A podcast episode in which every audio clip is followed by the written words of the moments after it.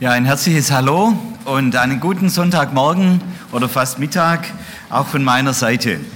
Danke für die freundliche Begrüßung und es ist wirklich so, im Eingangsbereich, wir kamen so kurz nach halb und deshalb habe ich es danach nicht mehr zum Beten hochgeschafft, weil ich so viele kannte. Es, und jemand sagte dann heute Morgen zu mir, Martin, das ist ein Heimspiel für dich. Und so ähnlich komme ich mir tatsächlich vor. Ähm, viele liebe, bekannte Gesichter und die Jüngeren unter euch, so im Teenie-Bereich, mit euren Eltern saß ich im Jugendkreis und mit manchen habe ich Jungschau zusammen gemacht. Das war im letzten Jahrtausend. so alt bin ich schon, ja, es klingt dramatisch, ähm, ganz so lange ist nicht her, aber gefühlt für manche schon. Ja, ich war nach meiner Ausbildung in Liebenzell, damals war es noch kein Studium, zwei Jahre hier, eineinhalb Jahre hier im Bezirk, im SV-Bezirk und war dann auch regelmäßig in Sindelfingen. Zur Bibelstunde, wochentags, dann sonntags ähm, zur Gemeinschaftsstunde wie jetzt und Jungschar, Jugendbund. Das waren so die Themen. Ich kam immer sehr gerne hierher mit meinem alten VW Käfer hierher gefahren. War eine coole Zeit bei euch und ihr habt mich auch gut aufgenommen. Rudi, du warst dort mal als Gemeinschaftsleiter und ja, und jetzt ist die Zeit in Bangladesch auch vorbei. Wir waren 14 Jahre dort und ja, ich sehe gerade einen, der hat uns dort auch besucht beim Workcamp. Ähm, damals waren wir alle noch ein bisschen jünger, Brunnen gebohrt und Gottesdienste gestaltet.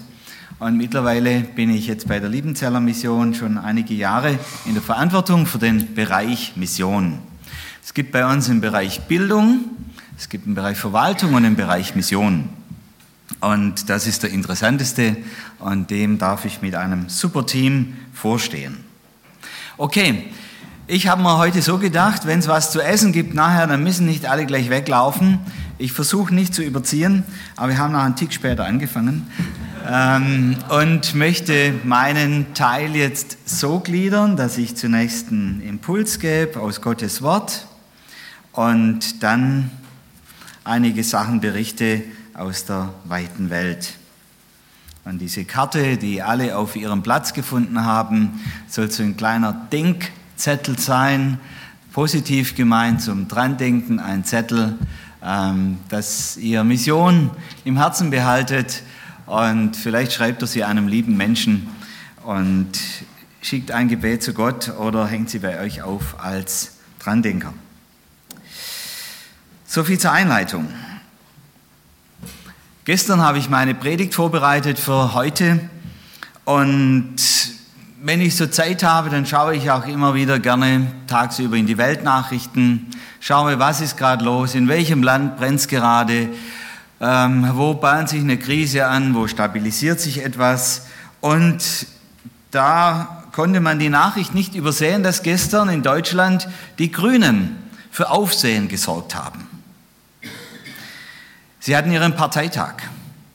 Und ich zitiere aus der Presse. Die Stimmung, die diesen Parteitag prägte, ist große Ungeduld.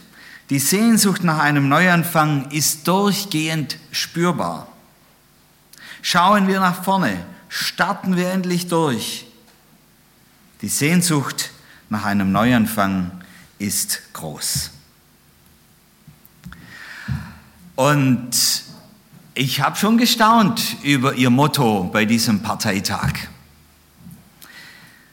Und das ist erst der Anfang. Ambitionierte Worte, ein ambitionierter Slogan, aber ich dachte, die haben Mut. Jetzt egal von dem, was ich oder Sie wähle. Wir sind ja hier keine Parteiveranstaltung, aber ich möchte mir dieses Thema, oder einen Teil dieses Themas für diesen Impuls heute Morgen ausleihen erst der Anfang. Erst der Anfang. Und das Erste in der Veränderung leben. Unsere Welt lebt gerade in einer großen Veränderung. Eine Generation von Politikern ist jetzt überall an der Macht, im Osten und im Westen, allesamt Menschen, die keinen Krieg erlebt haben. Das ist so meine Generation und ein bisschen drüber und drunter. Und die schreiben jetzt auch Gesetze neu, gehen mutiger mit Konflikten um und rasseln auch mal gern mit den Säbeln. Diese Menschen schreiben die Gesetze für morgen. Wir leben in einer Veränderung. Missionare leben mit Veränderung laufend. In ein anderes Land gehen, an einen neuen Platz gehen, in diesem Land als Ausländer immer wieder Umbrüche erleben, angefeindet zu werden, dann doch auch Freunde zu finden, gehört zu werden, abgelehnt zu werden.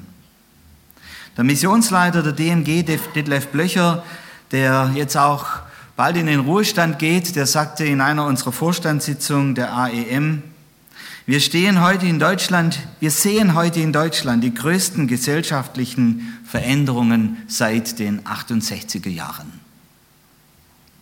Und wir Christen sind mittendrin.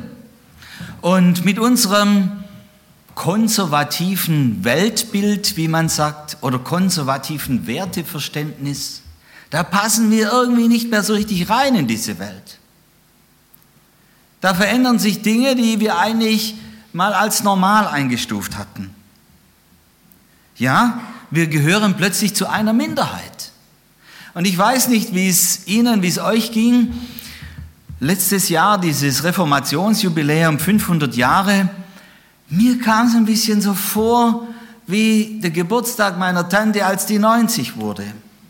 Wir haben nur nach hinten geschaut und die alten Bilder und Schwarz-Weiß-Alben rausgeholt und das Schöne erzählt aus dem Leben.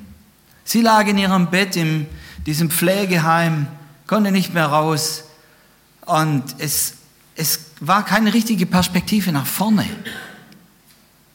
Und wir wollten ihr es schön machen und haben nach hinten geschaut, auch nach vorne, ja, auf Jesus, auf die Herrlichkeit hin, aber, aber in diesem Leben würde das so nicht mehr kommen und es kam auch nicht mehr so. Wir leben in der Veränderung mittendrin. Und an dieser Stelle lese ich die Geschichte. Nee, das war falsch. Oh, das war gar nichts. Ups. Ähm, Kinder nochmal zurück bitte auf 1, genau. Und jetzt könnt ihr vielleicht nochmal ausmachen auf Black Screen, wenn das geht. Danke. Okay. Dass es nicht ablenkt. Ich lese die Geschichte des vielleicht bekanntesten Blinden dieser Welt. An wen denkt ihr? Wer ist der bekannte Blinde? Der Bartimäus. Es ist wahrscheinlich der einzige blinde Bettler, von dem ihr und ich den Namen kennen. Ich weiß nicht, ob es in Sindelfingen mittlerweile auch Bettler gibt, aber in den Großstädten dieser Welt überall. Die Bettler gehören auch zu unserem Straßenbild heute. Die sitzen da, aber deren Namen kennen wir in der Regel nicht. Bartimäus, Markus 10, 46 bis 52. Und sie kamen, sie, Jesus mit seinen Jüngern, nach Jericho. Und als er aus Jericho hinausging, er und seine Jünger und eine große Menge, da saß ein blinder Bettler am Weg, Bartimäus. Und sein Name bedeutet der Sohn des Timäus. Bartimäus, der Sohn des Timäus. Und als er hörte, dass, er von Je dass Jesus von Nazareth da war, fing er an zu schreien und sagen, Jesus, du, von, du Sohn Davids, erbarme dich meiner. Und viele fuhren ihn an, er sollte schweigen. Er aber schrie noch viel mehr, du Sohn Davids, erbarm dich meiner. Und Jesus blieb stehen und sprach, ruft ihn her. Und sie riefen den Blinden und sprachen zu ihm, sei getrost, in Klammer sei ruhig, steh auf. Er, Jesus, er ruft dich. Da warf er seinen Mantel von sich, sprang auf und kam zu Jesus. Und Jesus antwortete ihm und sprach, was willst du, dass ich für dich tun soll? Der Blinde sprach zu ihm, Rabuni, dass ich sehend werde. Und Jesus sprach zu ihm, geh hin, dein Glaube hat dir geholfen. Und zugleich wurde er sehend und folgte ihm nach auf dem Wege. Bartimäus lebte in einer sich verändernden Welt. Eher passiv.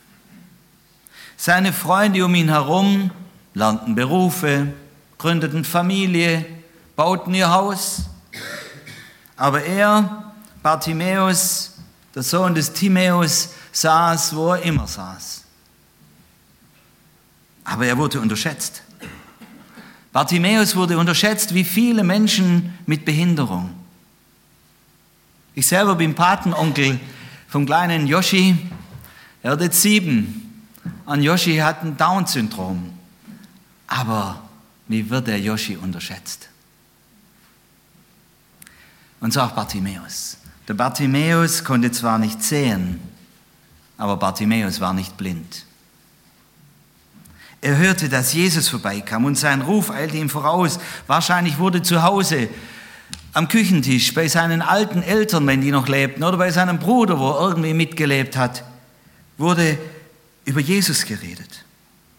Und so wurde aus diesem passiven in der Veränderung leben und die Veränderung auch als bedrohlich erleben, wurde das zweite.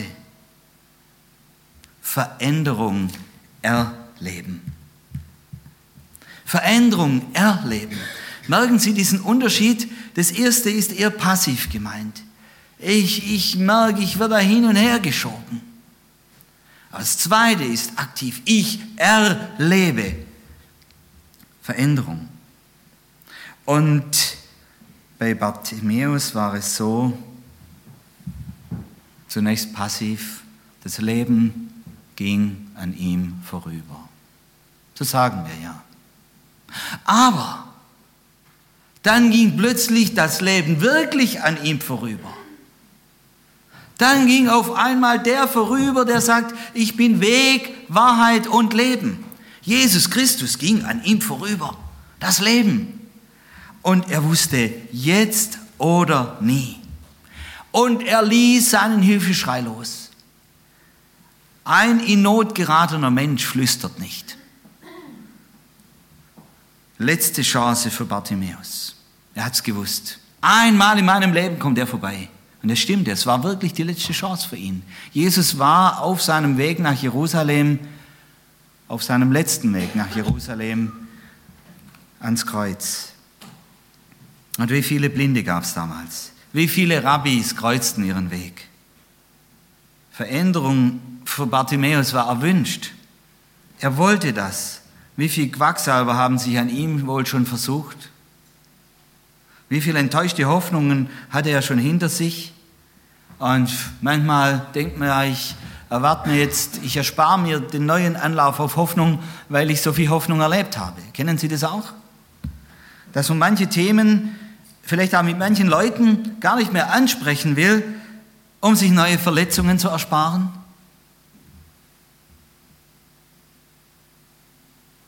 Und dann geht es hier um Heilung. Ein spannendes Thema. Hier bei Bartimäus zeigte sich Gott als Schöpfer, der einem Blinden das Augenlicht geschenkt hat, der Kranke gesund gemacht hat. Und wir haben schon auch oft gebetet um Heilung und es so nicht erlebt. Jeder von uns, jeder Mensch dieser Welt, in jeder Kirche, in jeder Denomination, in jeder Geschichte, in jedem Zeitalter als Christ kennt diese Grenze. Wir beten zum Schöpfer, der alles kann, und dieser Schöpfer wirkt nicht immer. Und das ist, das ist schwer. Da kenne ich den Spezialisten und der tut nichts. Und manchmal tut es.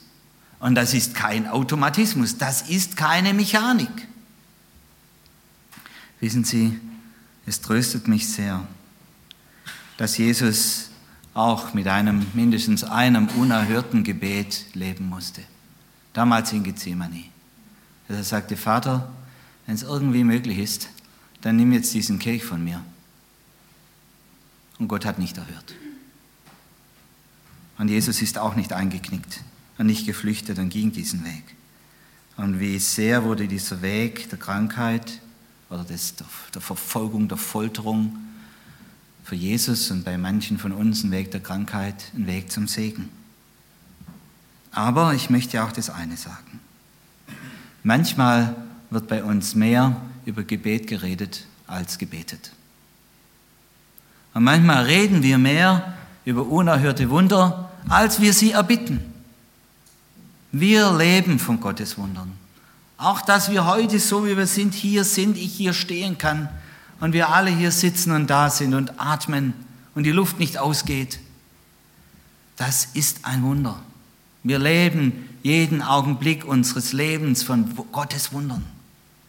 Und wir dürfen sie auch erbitten. In der Mission leben wir von Gottes Wundern, dass er Dinge fügt und schenkt, und Menschen verändert.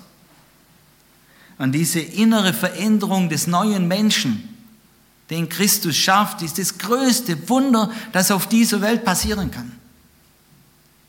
Weil es in die Ewigkeit hineinführt und ewig hält. Ich habe auch schon Heilungen erlebt, für Menschen gebetet, war dabei, als wir sie gesalbt haben, als die Ältesten der Gemeinde, wie es bei euch auch ist, dass man sie rufen kann, natürlich. Und die beten. Ich habe es erlebt, dass Gott hört und Wunder wirkt und auch, dass er es nicht tut. Aber bleiben wir jetzt nicht bei dem stehen. Bei Bartimäus hat Jesus ein Machtwort gesprochen und er wurde gesund. Aber dann ging es ja weiter. Und jetzt nochmal möchte ich auch sagen zu uns. Jesus ist gerade hier. Am Anfang hieß es, ich habe aufgepasst, das Votum, wir sind hier im Namen Gottes, des Vaters, des Sohnes, des Heiligen Geistes. Wir feiern diesen Gottesdienst in Jesu Namen. Und der ist jetzt da. Jesus Christus ist jetzt da. Und er ist bei den Kindern. Und er ist meinem Herzen und eurem Herzen so nah, wie euch euer Nachbar nicht sein kann. Dieser Jesus ist jetzt da. Lassen wir das mal kurz sacken. Und der steht jetzt vor dir. Und was machen wir? Und wenn er uns fragen würde, wie den Bartimäus, was willst du, dass ich dir tun soll? Was würden wir uns an Veränderung wünschen? Ja, manche eine bessere Gesundheit. Andere einen Durchbruch in Beziehungen. Andere eine Baustelle im Leben, die, die nur du weißt und sonst keiner. Aber wenn wir glauben, dass Jesus als der Auferstandene hier ist, dann dürfen wir ihn jetzt bitten und sagen, Herr, diese Not sage ich jetzt dir. Ich sage sie dir gerade. Du hast den Bartimäus gehört, du hörst auch mich. Und ich glaube, ich bin gerne Pietist, ich stehe zu meiner Vergangenheit und bin dankbar für meine Prägung. Ich glaube, wir brauchen an dieser Stelle manchmal auch Wagemut. In der Veränderung mit Jesus zu bleiben. Ich sage das als 56-Jähriger. Und ich sage das als eine Gefahr, wenn das Leben seinen Gang geht, wenn man seine Glaubenskultur gefunden hat. Und mit der Heirat kommt ja auch eine große Stabilität ins Leben. Da werden Rollen nochmal neu verteilt und dann ist es super. Man hat einen lieben Menschen, mit dem man durchs Leben geht. Oder bei anderen, die, die Single sind, eigene Wohnung raus von zu Hause und Berufsleben da kommt eine Stabilität rein.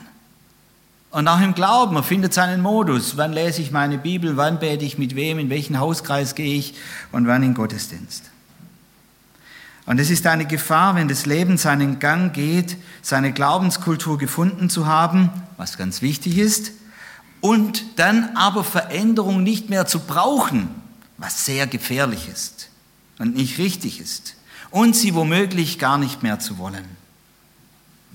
Veränderung empfinden wir nämlich manchmal als Last und nicht als Lust. Man kann ja von allen Leuten was lernen. Und ein Mann, der heißt Tuckman, er ist ein Amerikaner, der hat im letzten Jahrhundert diese vier Schritte der Veränderung gezeichnet. Den kann man googeln Und ich selber habe manches davon gelernt für mein Team in der Mission, für Organisationen und Gemeinden, die sich verändern. Da sagt er, da ist zuerst die Forming-Phase, wo man sich formiert. Da hat man Ideen und sagt, ja, diesen Weg gehen wir. So machen wir es mit unserem Gottesdienst. So machen wir es mit dem Worship. Und, und in die Richtung geht's. Und dann ist man sich da einig. Und dann geht man diesen Weg. Dann bricht man auf. Und das ist die Storming-Phase. Da stürmt man vorwärts. Da nimmt man die Burg ein. Und die einen mit Leitern, die anderen mit Kanonen, die anderen von Hand, die andere hinterrum, die andere vorne rum. Und das ist die Streitphase.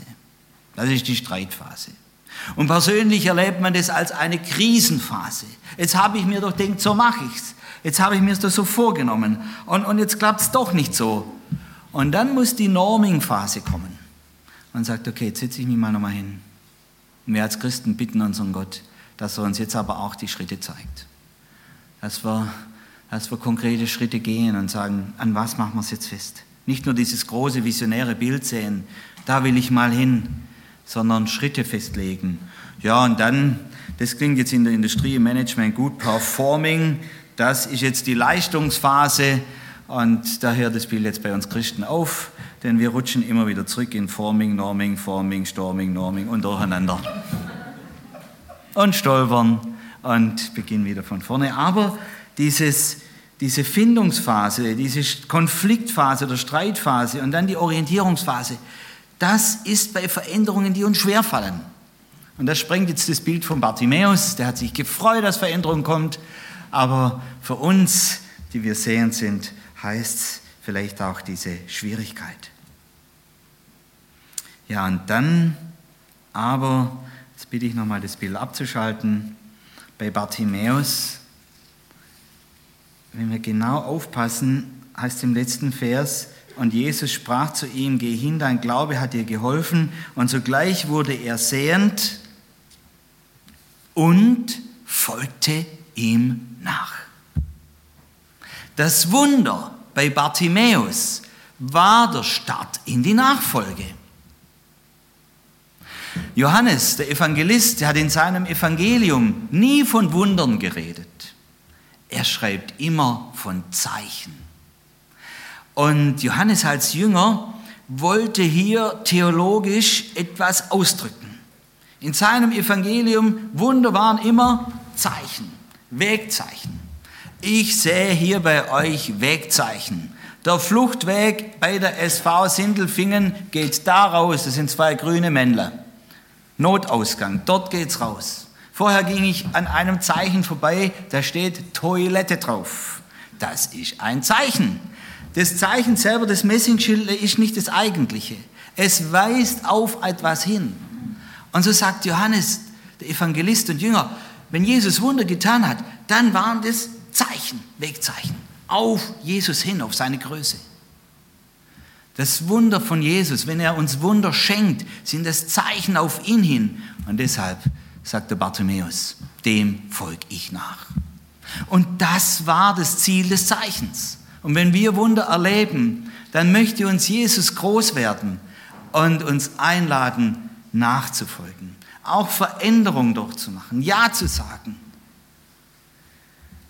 Und es ist mein Gebet für mich und auch für euch, dass unser Glaube frisch bleibt. Dass wir von dieser lebendigen Quelle des Wassers schöpfen. Dass wir neu über ihn staunen. Ob mit oder ohne Wunder. Ob Wunder hier in der Bibel, ob Wunder bei meinem Nächsten oder in meinem Leben. Und dass wir ihm nachfolgen. Schade, von Bartimäus wird uns nicht weiter berichtet. Mich hätte interessiert, auf welcher Seite der war in Jerusalem. Wahrscheinlich nicht bei denen, die ein paar Tage später geschrien haben, kreuzige ihn. Wahrscheinlich nicht.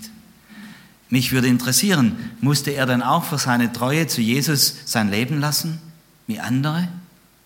Wir wissen es nicht.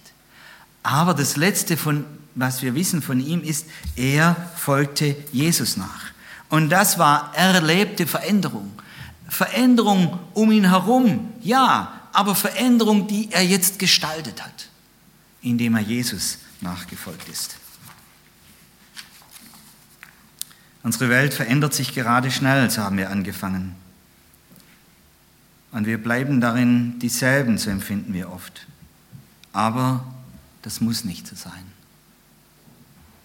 Bei Bartimäus war das nur so lange so, bis der Tag kam, an dem alles anders wurde, weil Jesus das Leben an ihm vorüberging.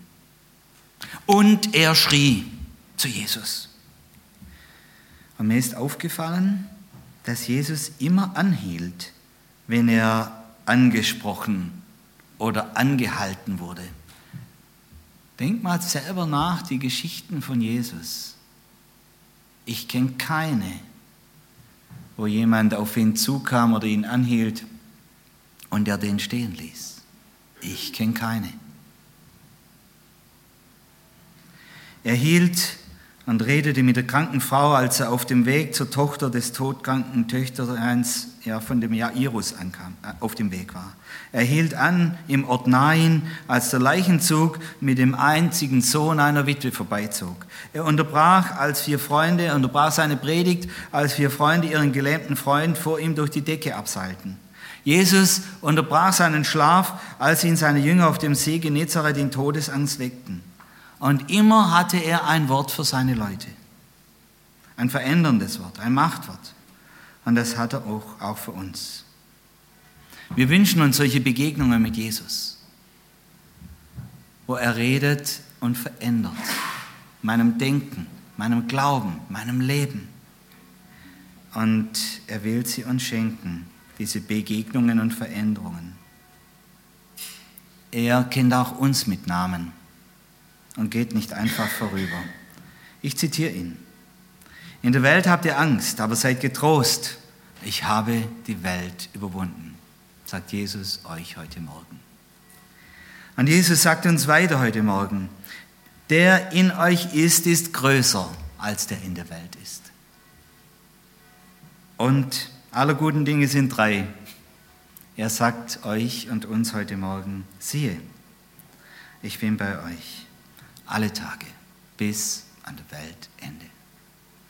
Bleiben wir mit ihm unterwegs. Und das ist erst der Anfang, meine Begegnung mit Jesus. Immer und überall. Das ist immer der Anfang. Amen.